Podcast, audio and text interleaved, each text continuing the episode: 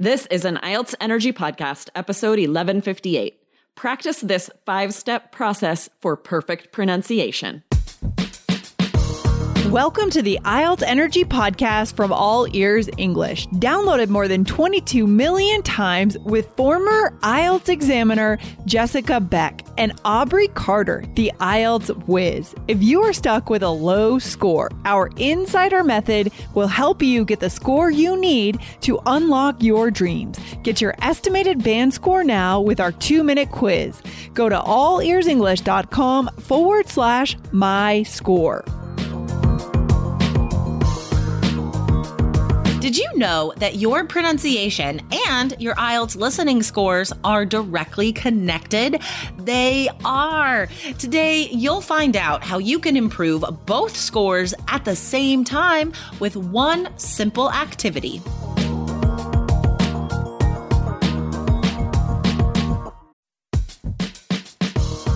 Wondering about your fluency level? Take our simple English fluency quiz and find out if you're 50% fluent, 65% fluent, or 80% fluent.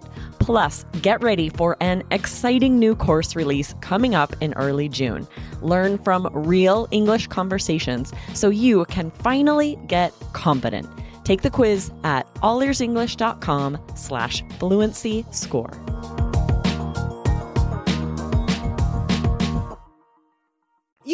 You we have so much fun recording these episodes. we really do.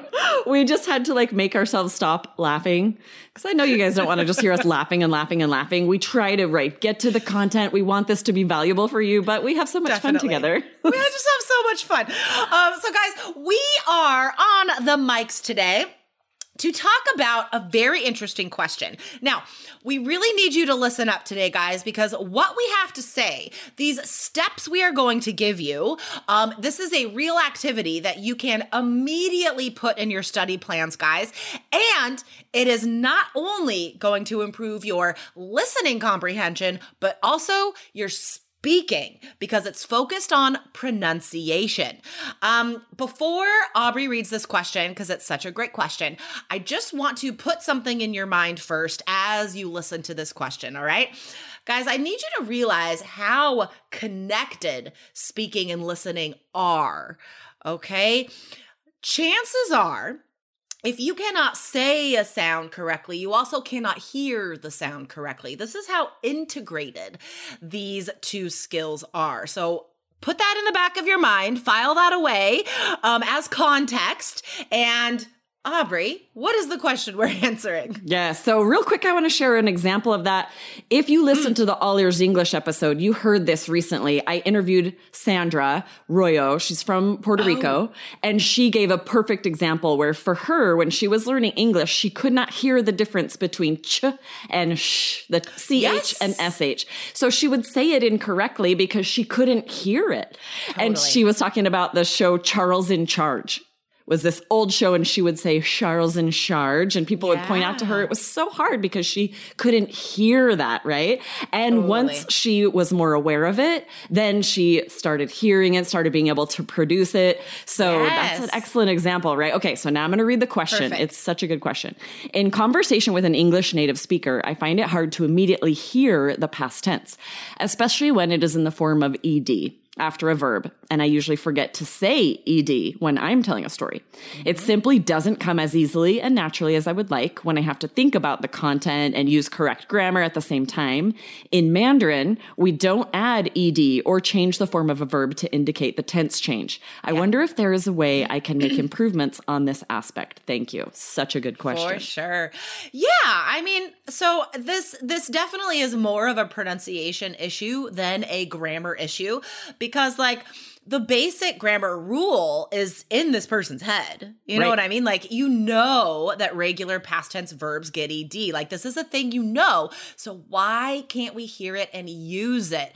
Um and yeah, like I understand that a lot of this goes back to one's first language because so many language do- languages don't conjugate verbs like we do. They just add an extra sound or word to indicate time um, instead of changing the verb itself. So I get that that jump in in time telling grammar would take some time to get used to. Exactly right. And if you aren't saying it correctly yourself, then you can't hear it when you're listening. And if you can't hear it when you're listening, you're not going to pre- be producing it correctly. So it's just like Yeah. you said, they're so connected. And when it comes to IELTS, you could make mistakes on both, right? When Yeah.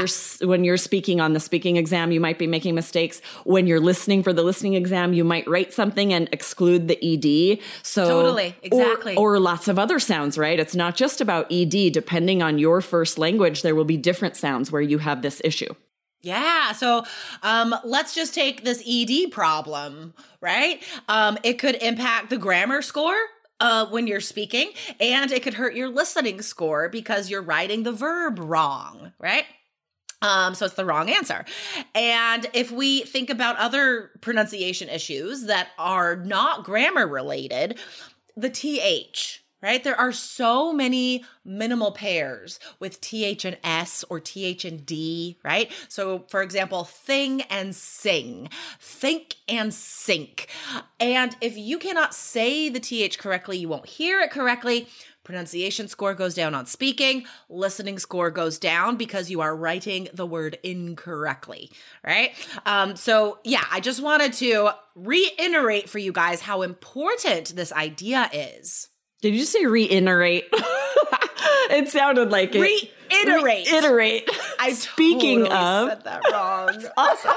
I was gonna you. let it go. I'm like, Don't. hang on, because it's so funny.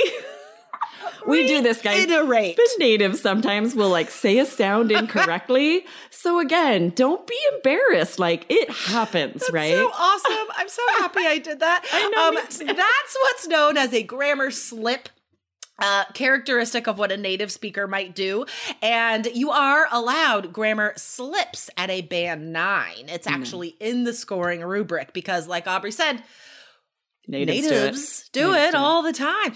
All right, guys. So we have um, an activity for you today, some steps to follow. So take notes in order to improve pronunciation, maybe grammar, and listening scores. So, Aubrey, what can we do first? First of all, you need to learn the rules, right? And for some letters, for some sounds, there will be several rules. Like T is a good example. There are several different ways the T can sound. There's like a true T.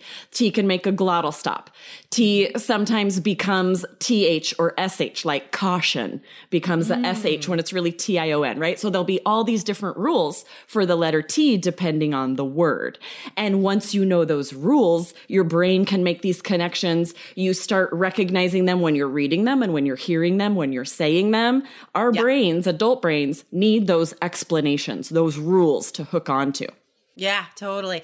Um, I compl- we respect our adult students as adults. It doesn't matter what English level you are at. You are still an adult with an adult brain, right?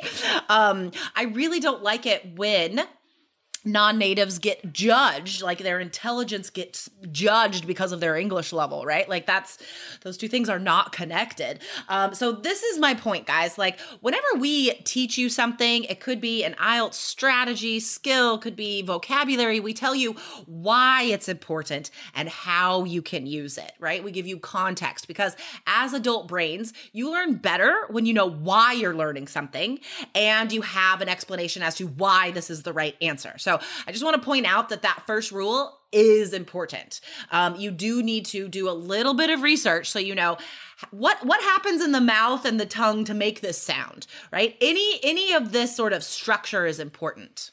Yeah, exactly. All right. So, second, what can we do, Jessica, to dive in? it sounded like you were going to say it, and then you threw it back to me. um, all right, guys. So the next step, after your brain is like, I get this, I know what's happening. Okay, now it's time for me to do it. Um, then step two, get a page, a page of text. It could be from a novel, it could be a news article. Or it could be a transcript from a podcast like All Ears English. So get a page of text and you need to circle all of these sounds you're focused on, but just do one sound at a time. So again, let's take the TH, right? Look at the whole document, circle all the THs, and then you read it out loud. Okay, that's step three. Read it out loud, focusing on those specific sounds. Now, if you have a page of transcripts, that's even better because you could hear the natives saying it, and then you can mimic them while reading out loud. Um, so both of those things would be would work perfectly. Yes, nice. Okay, and then your next step, step four, is to write out your answer. For example, to speaking part two. This, you're going to need two minutes worth of text here, but you want to focus on this grammar or a pronunciation rule. So, for example, for the TH, every time you're writing a word, circle that, think about how you're going to pronounce it, say it out loud. And then your step five will be to read it out loud, record yourself. Are you always saying those sounds correctly? Are you making mistakes? If so, you're going to need to practice it, work on it some more. Exactly. Um, and in that step one, guys, if it is a pronunciation focus, right? Because the, the question was about grammar ED, but we're taking it more in the pronunciation direction. There are so many great YouTube videos of pronunciation teachers showing you exactly what is happening with the teeth, the tongue, the throat, the lips, like what is happening to make this sound. Um, and so those are available, easy to find for free on YouTube. So that's a great place to start in step one. That's a good point, right? You're not on your own to hear it on a podcast and be like, yeah. How do I do this? Yes, there's so many resources online. Search, right? How do I make the TH sound? And you're yeah. going to get some really good videos watching a native show you. Then you can repeat, you can mimic their pronunciation. They'll tell you what you should be doing with your mouth. That's so helpful. Totally. Awesome. All right, guys. So remember, if you want to take our free IELTS quiz, you totally can. We personally extend an invitation to you right now. Go to allearsenglish.com slash my score. It's a free quiz, guys. It just takes a few minutes and you get your estimated IELTS band score and prep material. So go to allearsenglish.com slash my score. All right. Awesome. That was Thanks, fun. Aubrey. Yeah, I'll see you next time, Jessica. Bye-bye. Bye. Thanks for listening to IELTS Energy. Hit subscribe now and don't forget to find your estimated band score at allearsenglish.com slash my score.